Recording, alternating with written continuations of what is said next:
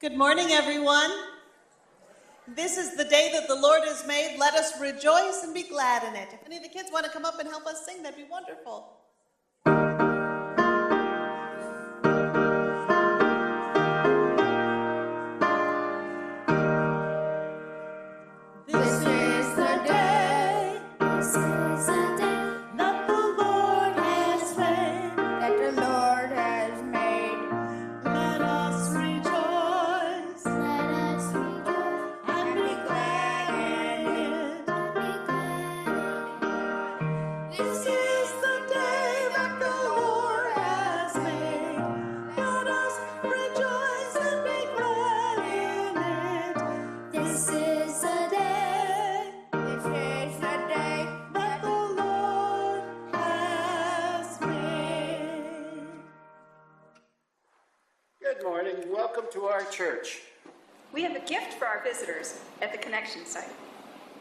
Please fill out your friendship card for any prayers or concern, or just so we can get to know you.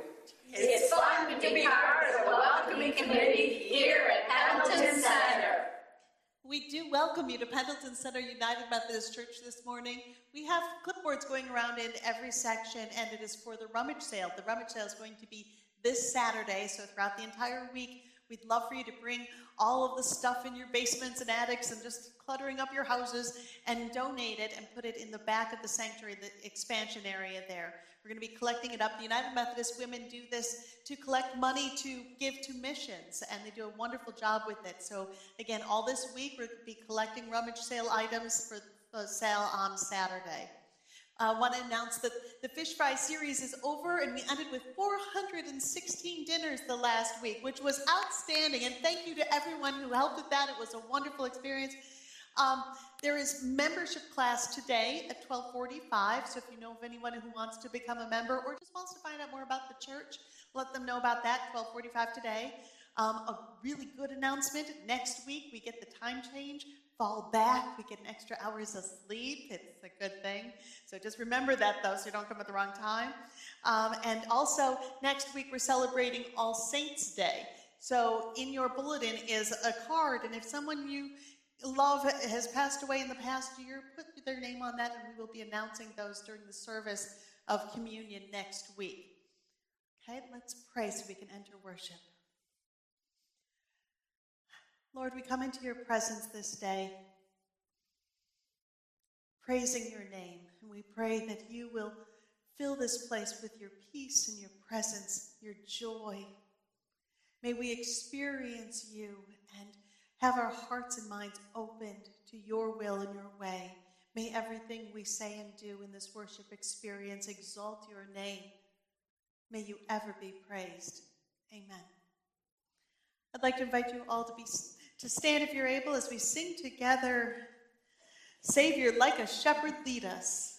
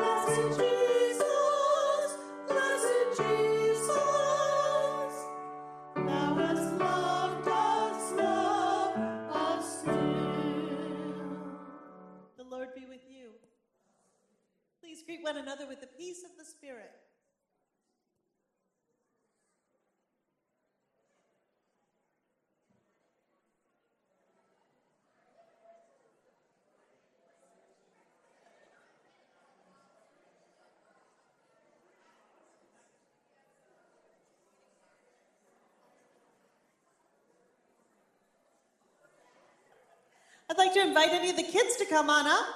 Any kids want to come on up? Come on, guys. Come on. Ooh.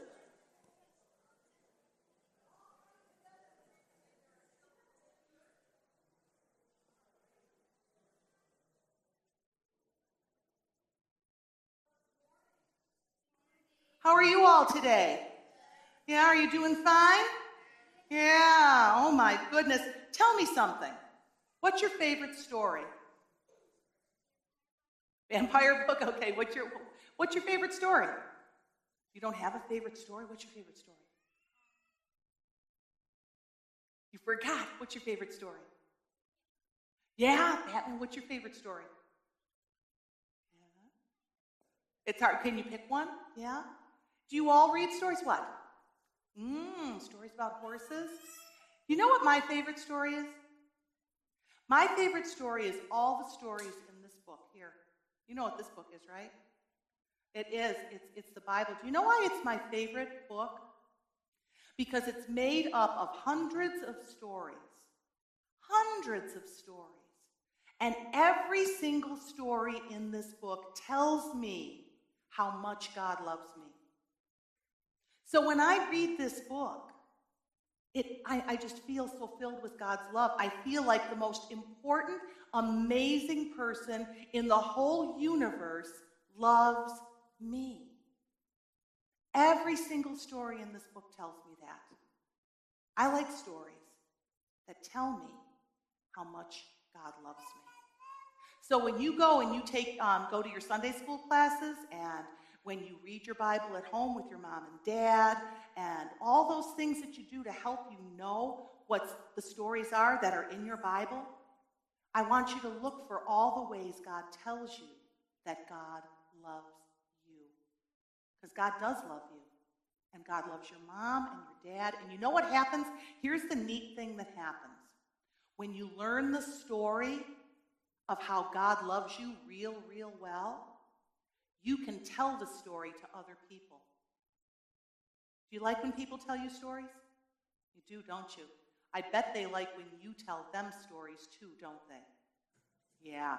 So you learn the stories about how God loves you, and then you tell those stories to everybody you meet, okay? All right. What are you thankful for this morning? My mom, Tim, and everybody else in my family. Friends and family. I'm thankful for my baby sister, my mom and dad, and that now I have an actual dad who will be there with me. Friends and family. Friends and family. Friends and family. Okay, let's pray. Heavenly Father, we know you love us. We just ask in Jesus' name that you help us to learn all the stories that tell us how much we love you and how much you love us.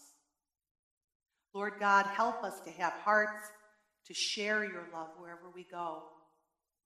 Help us not to be afraid or to worry about maybe getting the words wrong or maybe being embarrassed about it.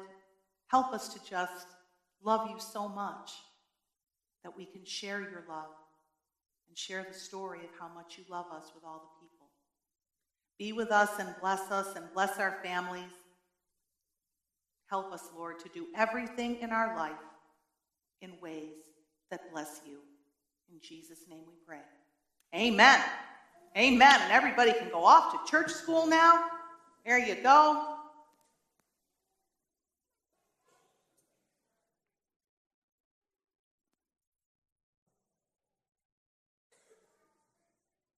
Good morning. I'm Linda Barzakowski, And I just wanted this morning to say how thankful I am for the journey that God has taken me on. I went from knowing Him, not always following Him the way I should, to being a leader in the church as a CLM, to being able to help make more disciples of Christ through Bible studies that I've been leaving, leading. And I just thank God for His love, His mercy, and His forgiveness. So I'm thankful for God and His love and mercy. Let's return to Him our gifts, tithes, and offerings.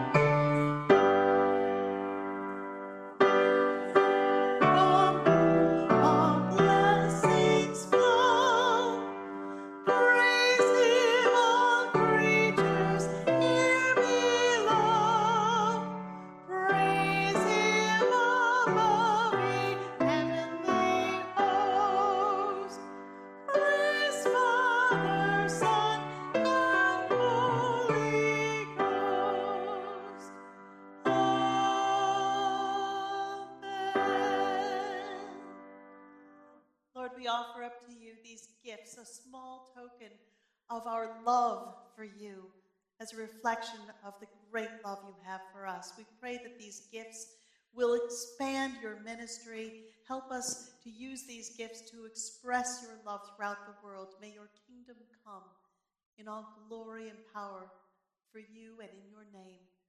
We pray. Amen. Please be seated. We have a, a joy this morning. Um, Tim Wasejowicz, which is the son of Sue and Peter Wasejowicz. Peter's our usher at the 9:30 service, and Sue is our organist. And uh, Tim grew up in this church, and he got married yesterday. And it's like so weird when they get that old. it's like it's like wow, he's an adult now. Um, so yeah, he got married yesterday to Sarah, and so it's a wonderful blessing. Uh, we do also have a prayer concern. Doug Rout had surgery on, on Thursday. He's expected to go home today, but please keep him in prayer for recovery. And we also are aware of many concerns on the hearts of the people in this congregation that are not expressed out loud, but are really quite painful. So let's turn to the Lord in prayer. Gracious Lord, we praise your name. You are a mighty and wonderful, glorious Lord, and we thank you and praise you, but we are struggling with so many things. There are people in our lives that don't know you, and we pray that you will give us the courage and the conviction to express your love to them. Open their hearts, Lord. We pray, Lord, for the people who are experiencing physical problems that some are very severe, Lord. We pray that your healing touch will be upon them. We pray that miraculous healing will happen in your name. We pray that you'll be with the doctors and the nurses, guide their hand, and that you will take the pain away. Give them your comfort and your peace and surround them with people who will love them and support them, lift them up and encourage them. We pray for our families. Draw us closer to one another and draw us closer to you. Help us as families to recognize priority of you in our lives. Help us to make the hard decisions to make sure that you are a part of each family. And bless our families, Lord. Help the people in our families to look upon one another with love, forgiveness, and respect. We pray for this church. May we be a beacon of light in this community. The people will know that this is a church of faith and of goodness and of mercy and reflect your love. We pray for this country that is going through great turmoil. The political process has torn us apart. We pray that you will give us guidance in the voting decisions, and we pray that you will give us godly leaders. Whoever becomes in office, we pray that you'll open their hearts to your conviction and their minds to your guidance. But through all of this, we're placing our country in your hands, knowing that you are all powerful and almighty, and your plan is greater than anything we may try to put across. We pray for our world and all the struggles in it, the violence, the hunger, the hurt, the pain. We pray that somehow we can be people of peace, that we can in some way reach out, and may your love and your grace spread across this world. It's something that only you can do. Help us to be a part of it. May the healing of our world begin through your grace. We ask all these things, Lord, knowing that you are a wonderful and mighty God, and we trust in you for all things. For we love you, Lord. Amen. Let's hear from the word of our Lord.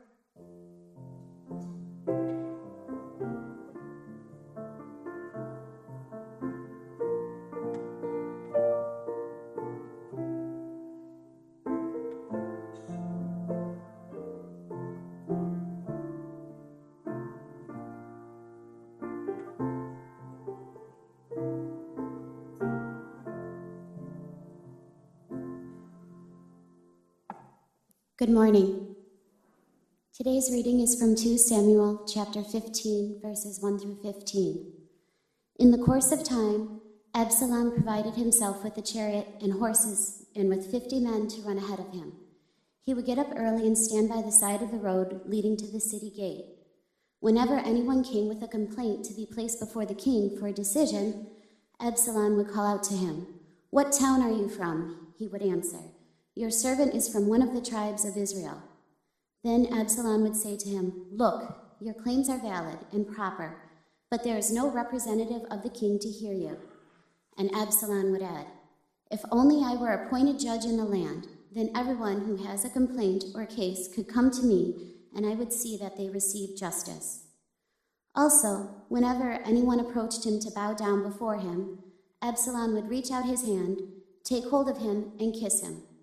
Absalom behaved in this way toward all the Israelites who came to the king asking for justice, and so he stole the hearts of the people of Israel.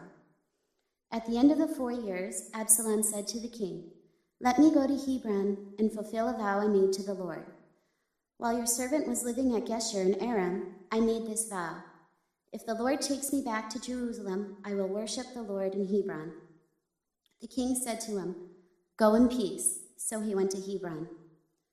Then Absalom sent secret messengers throughout the tribes of Israel to say, As soon as you hear the sound of the trumpets, then say, Absalom is king in Hebron.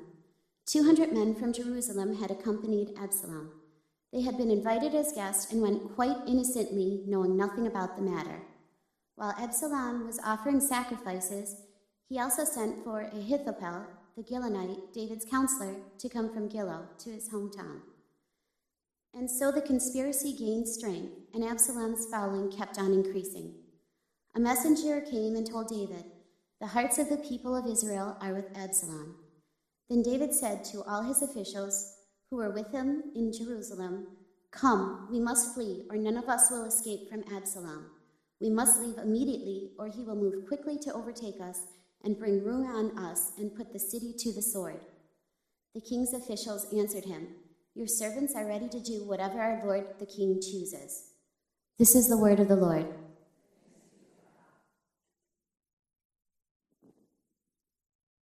Thank you, Christy. And we're continuing today with our series on the life of King David. It's been quite a long story and filled with some interesting twists that you might not have thought you'd find in the Bible. Today we see David's son Absalom has returned from his self imposed exile. Remember, Absalom had killed his half brother Amnon because Amnon had totally destroyed Absalom's sister Tamar's life. And Absalom ran away. He was away for three years, and all that time, David missed him. Even though he was in mourning for his dead son Amnon, and Absalom was the one who had killed Amnon. The scripture tells us the spirit of the king longed to go to Absalom. It must have been hard for David, mourning one son, missing the other. But David wouldn't allow Absalom to return to Jerusalem. Ultimately, Absalom does return through a series of events that you can read about in the 14th chapter of 2 Samuel.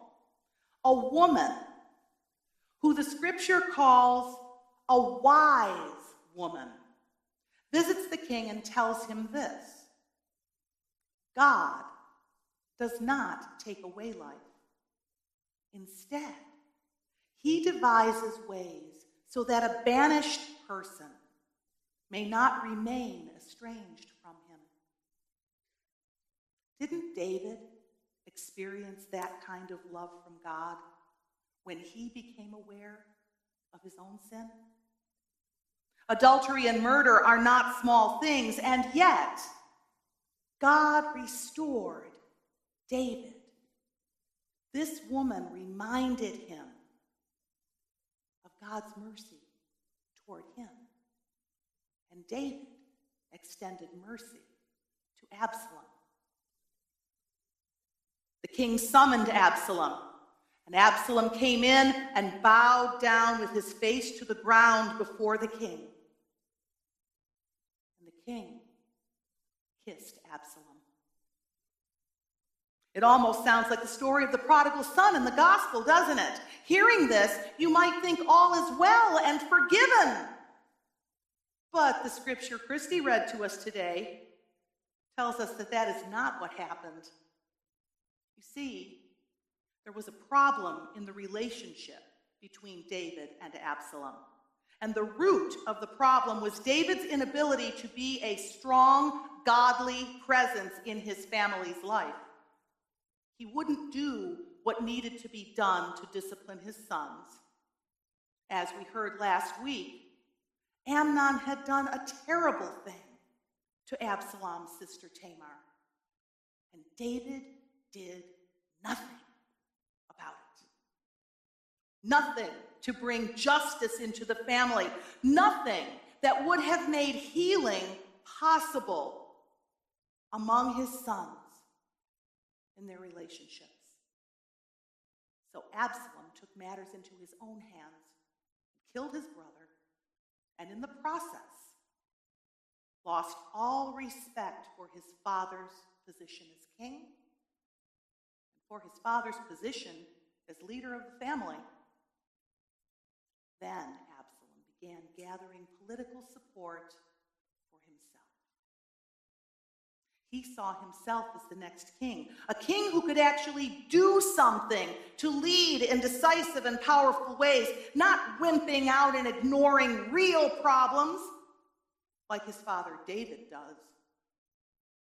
He hangs out at the city gate, talking to people, subversively undermining David's authority among the people entering. People coming into the city were coming for justice. They were coming to bring their cases before the king. Absalom.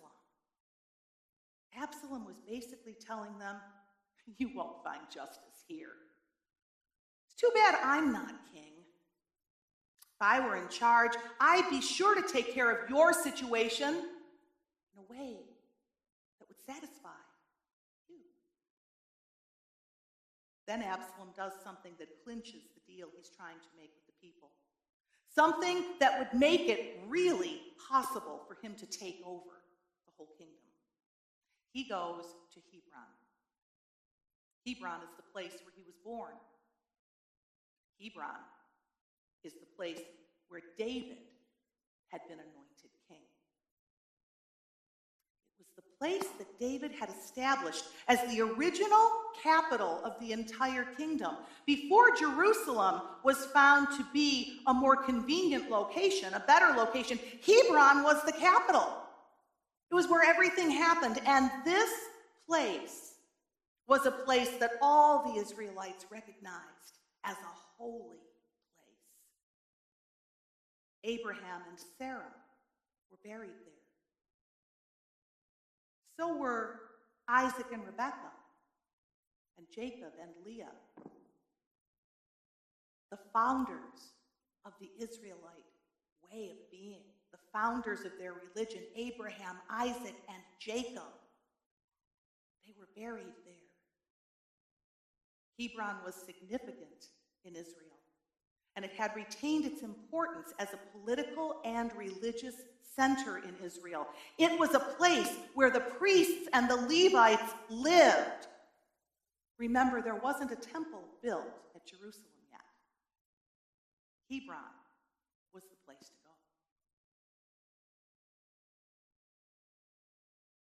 So, Naturally, when Absalom asked David if he could go to Hebron, he had something up his sleeve. He was plotting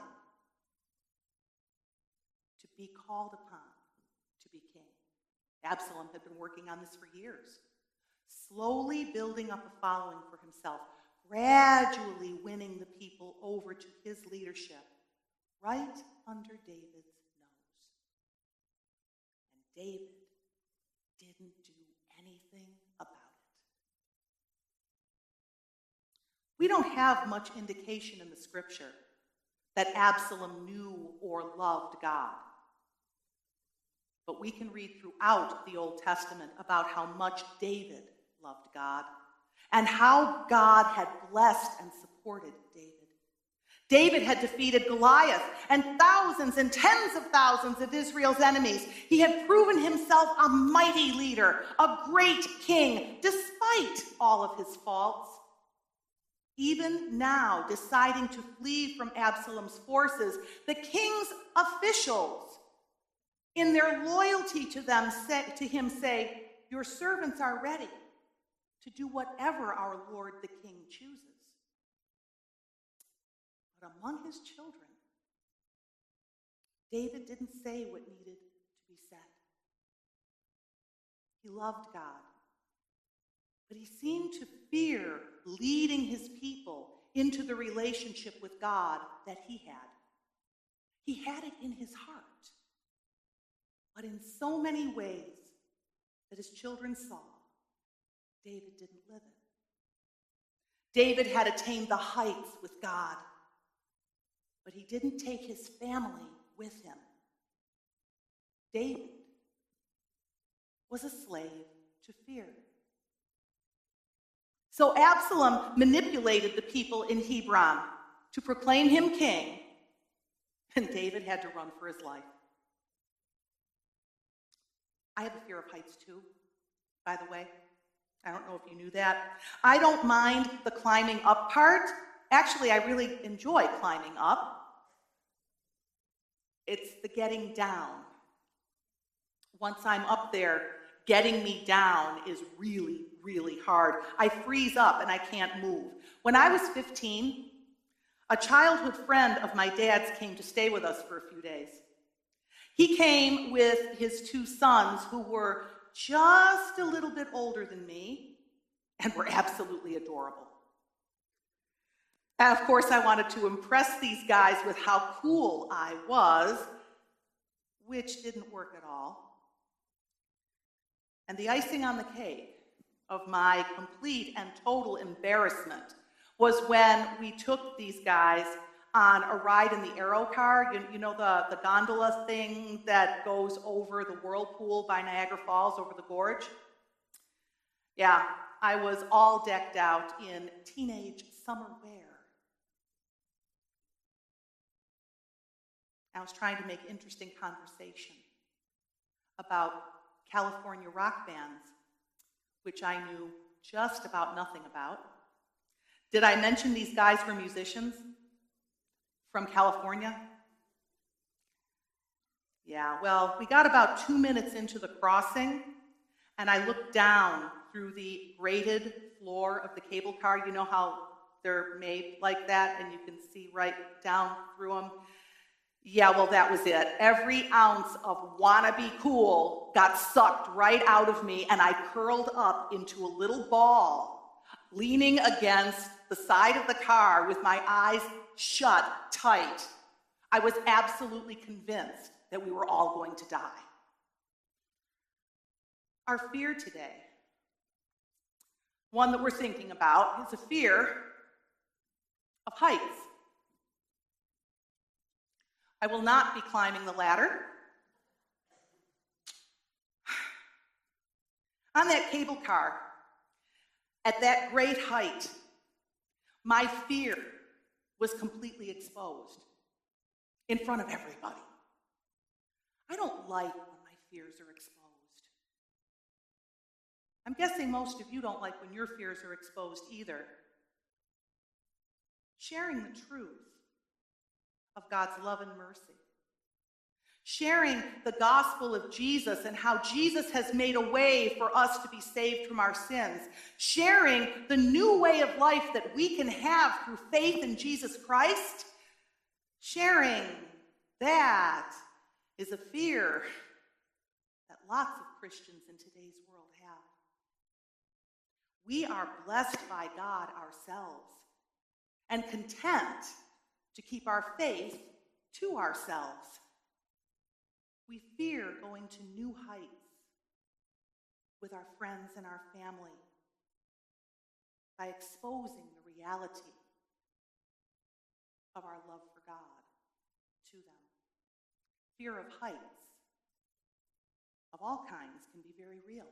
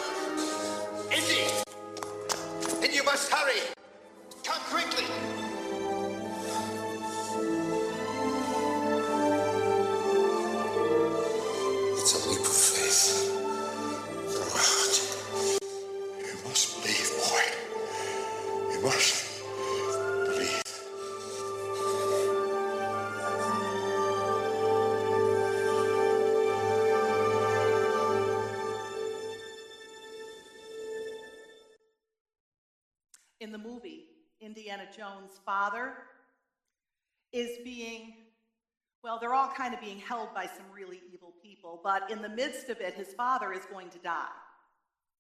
And Indy has to get something from the other side to bring it back because that's going to save his father's life. He has to cross that enormous abyss to get to it. Indy has a promise that if he just steps out in faith, he'll be able to get there.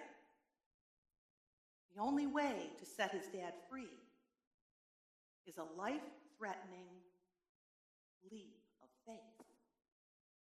Our families, our friends, and our neighbors, they need to be set free from the evil of this world, from the evil that holds them captive. Do so many Christians fear talking about their faith with others? What are we afraid of? I guess it's a very vulnerable place to be, exposing that kind of love. Maybe we fear being rejected. That could be part of it. What if they laugh at me? What if they just think that I must really have some kind of a really weird, big psychological problem if I'm so insecure that I need to cling to something that amounts to little more than a big, powerful, imaginary friend? I don't know. Maybe that's not it. Maybe we're afraid that if we start sharing these things them, if we start talking to people about this, they will ask us questions that we don't know the answers to. We won't be able to prove to them that God really exists, and everybody wants proof, right? We won't be able to prove to them that this great God of the universe knows them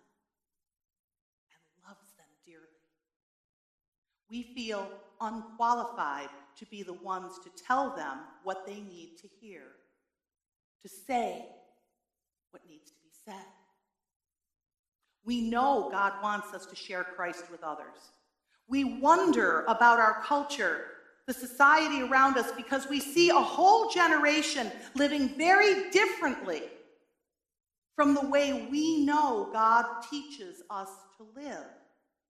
We see people who are more interested in their own happiness than they are about making life in this world better for everybody.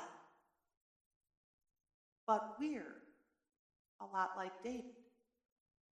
We're slaves to fear.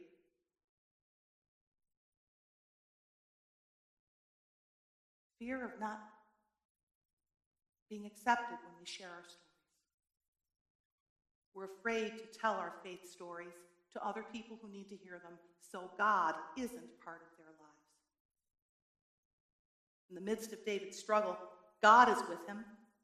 David had advisors who told him about Absalom's plot, and many people are loyal to him. They have seen the way David has been blessed by God and have trusted God to love and care for him even when he's made a great big mess. David is the one who wrote, Surely goodness and mercy shall follow me all the days of my life. David seems to live from one extreme to another. He's either killing somebody or threatening to kill them or he's doing nothing and having to run away. This time, God allows David to recognize Absalom's plot in time to get away. God allows David the time he needs to regroup. For some reason, God loves David through it all. God loves David through all the messes. I can tell you why. It's God's grace in David's life.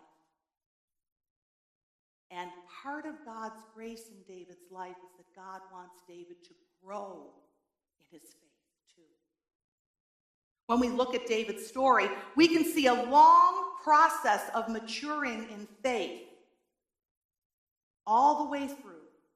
In times of trouble and in times of glory, David is a dearly beloved child of God.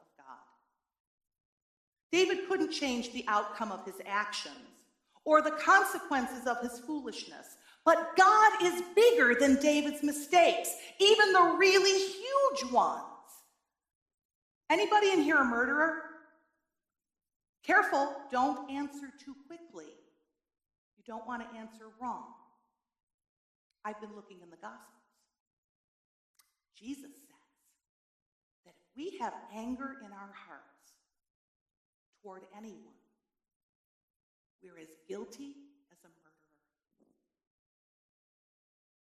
Ooh. What separates David and us from people like Absalom who don't know God is repentance. Asking for forgiveness and making the changes that move us closer to God.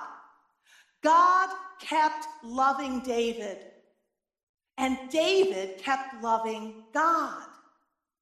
Yes, there were consequences for David's foolishness, and he had to run away for a while to save himself and to save his friends. But because David is a child of God, God is with David no matter what. And God works all things together for good to those who are called according to God's purpose. We who call Jesus Christ Savior and Lord are also children of God.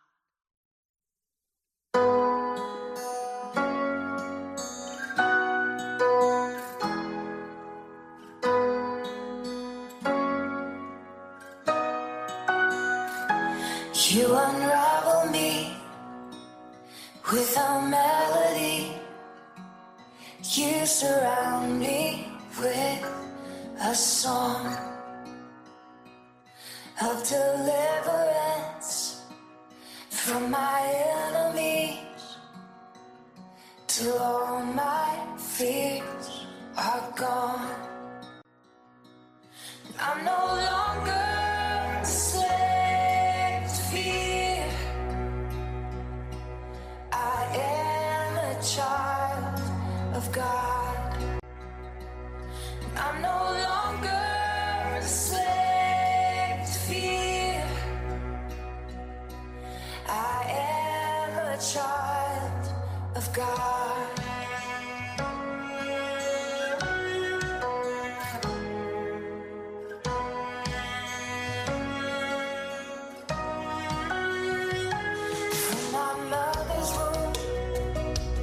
you have chosen me.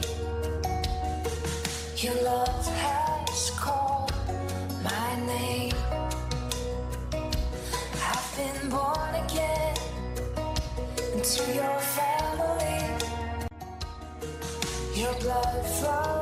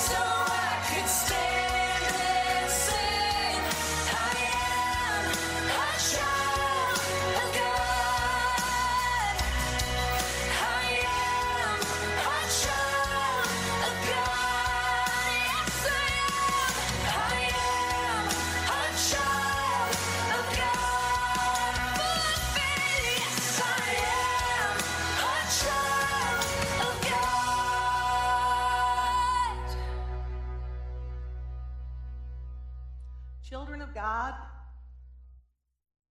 there is evil in this world, but we are here.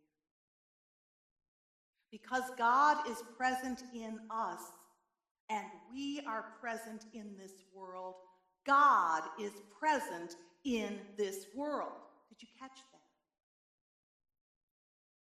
God is in God's children, and God's children can bring the knowledge of the glory of the Lord into the world. We have God in us by faith. We don't have the power to save people, only God can do that. But God has given us the task of sharing God's love and God's grace and God's mercy and with everyone that God has put in our lives. The question is are we going to take the dangerous, terrifying leap that's necessary to go to new heights with God? That's necessary to bring our loved ones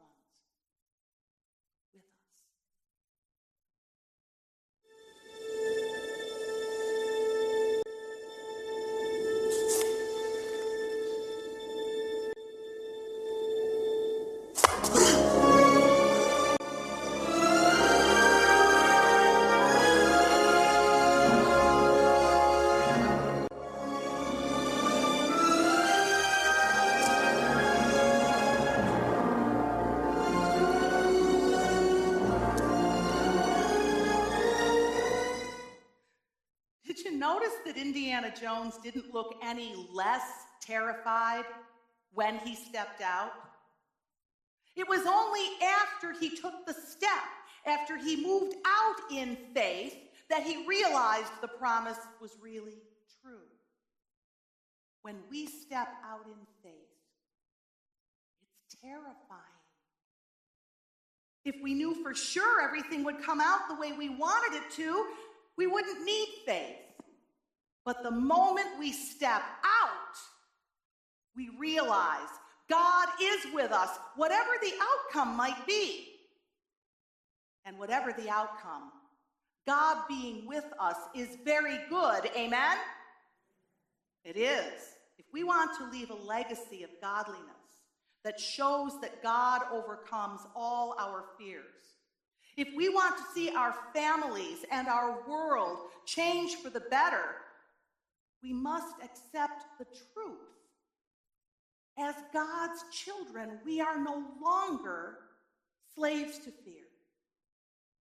We have been set free so that we can set others free. We are children of God. Can you say it? I am a child of God.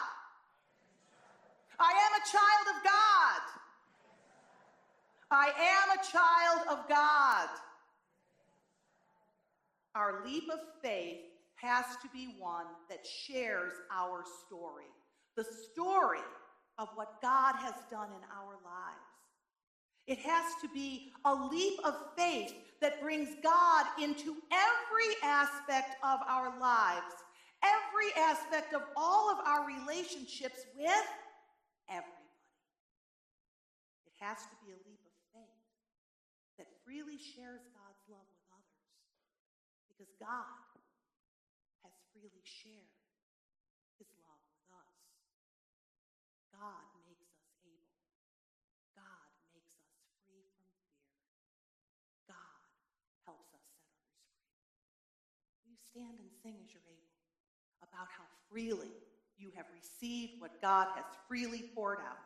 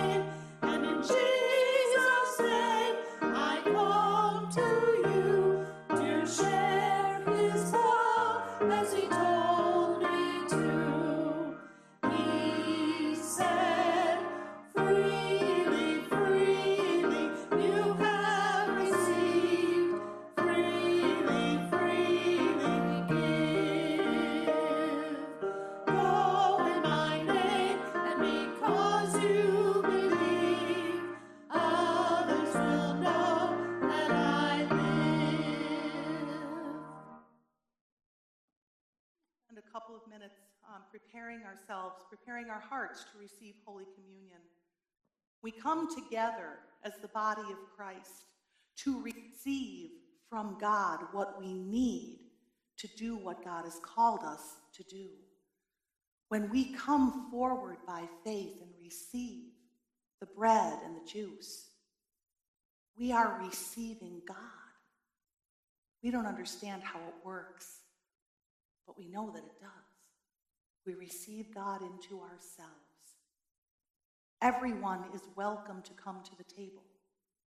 If you love God and repent of your sin and seek to live in peace as a disciple of Jesus Christ, doing what God has called you to do, if that's what your heart is, you are welcome at the table.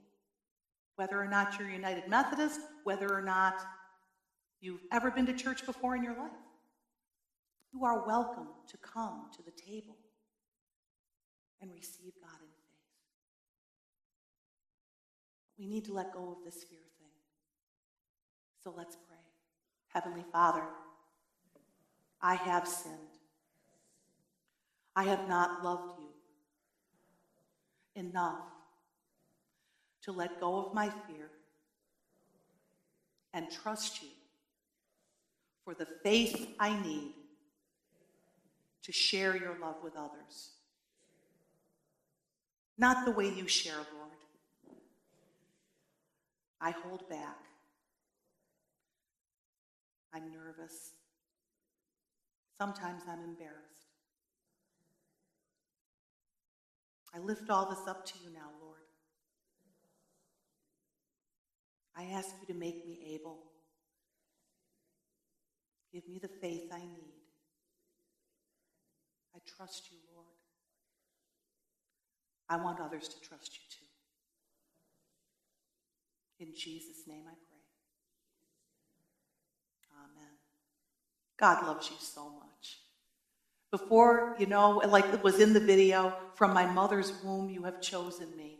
Before we even knew what sin was or knew how it separated us from God and from each other, God sent Jesus to save us. So we can say to one another, in the name of Jesus Christ, your sins are forgiven. Glory to God. Amen. Amen. Let's get some strength from God. Let's sing.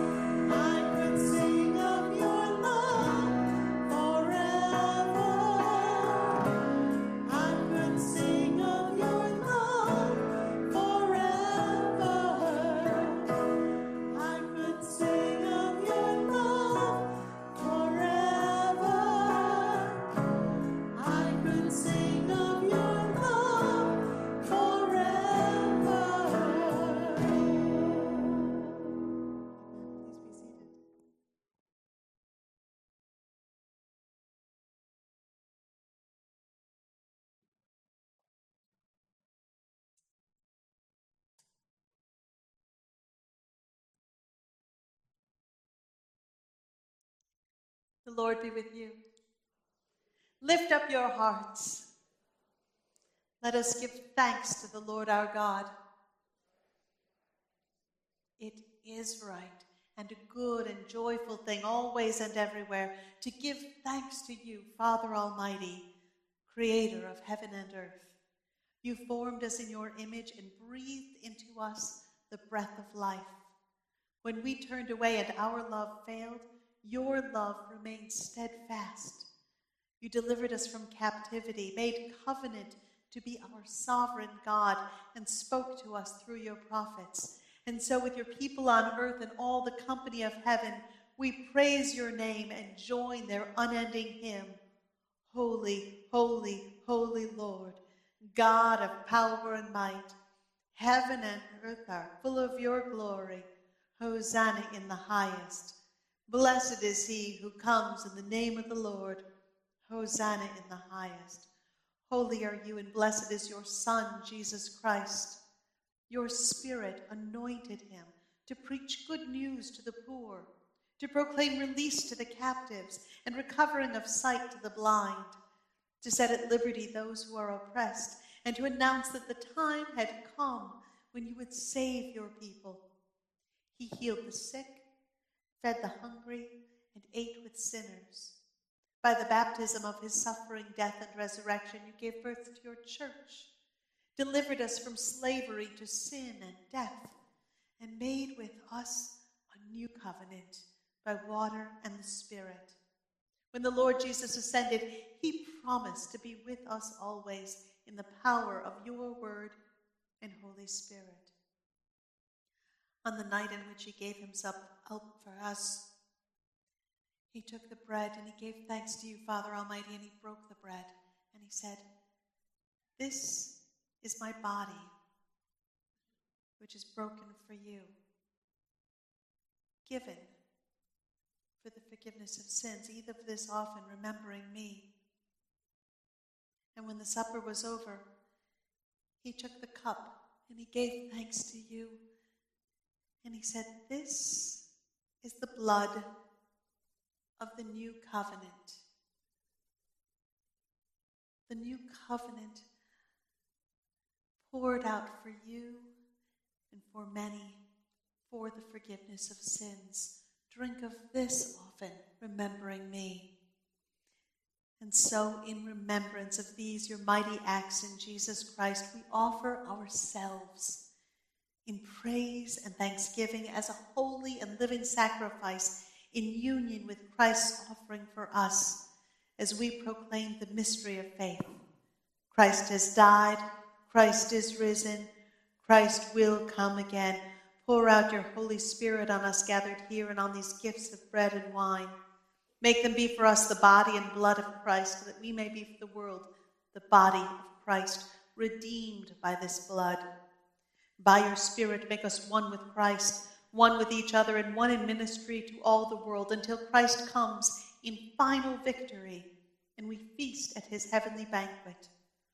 Through your Son, Jesus Christ, with the Holy Spirit, in your holy church, all honor and glory is yours, Almighty Father, now and forever. Amen. Now let us pray the prayer that Jesus taught us, saying, Our Father, who art in heaven, hallowed be thy name. Thy kingdom come, thy will be done, on earth as it is in heaven. Give us this day our daily bread, and forgive us our trespasses, as we forgive those who trespass against us. And lead us not into temptation, but deliver us from evil. For thine is the kingdom and the power and the glory forever and ever. Amen. Will those who are serving please come forward?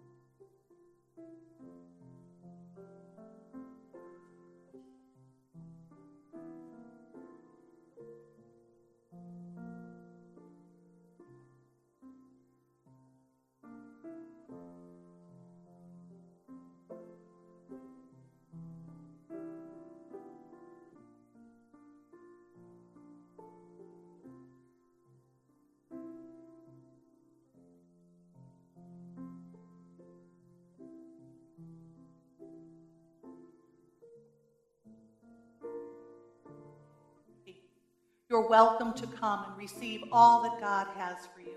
Come expecting. Come and light a candle and say a prayer if you like, and Pastor Sherry and I will be at the rail if you're in need of anointing with oil or prayer or anything that you need prayer for. Come, meet with God.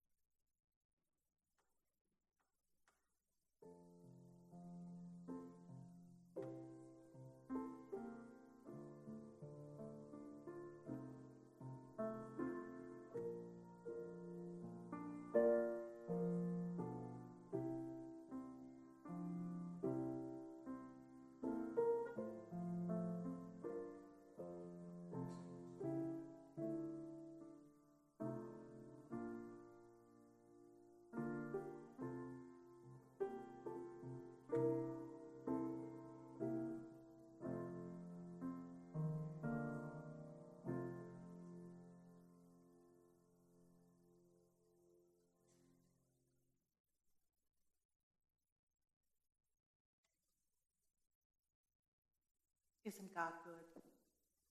Amen. If you're able, would you stand? Join in singing our closing hymn this morning, Faith of Our Fathers.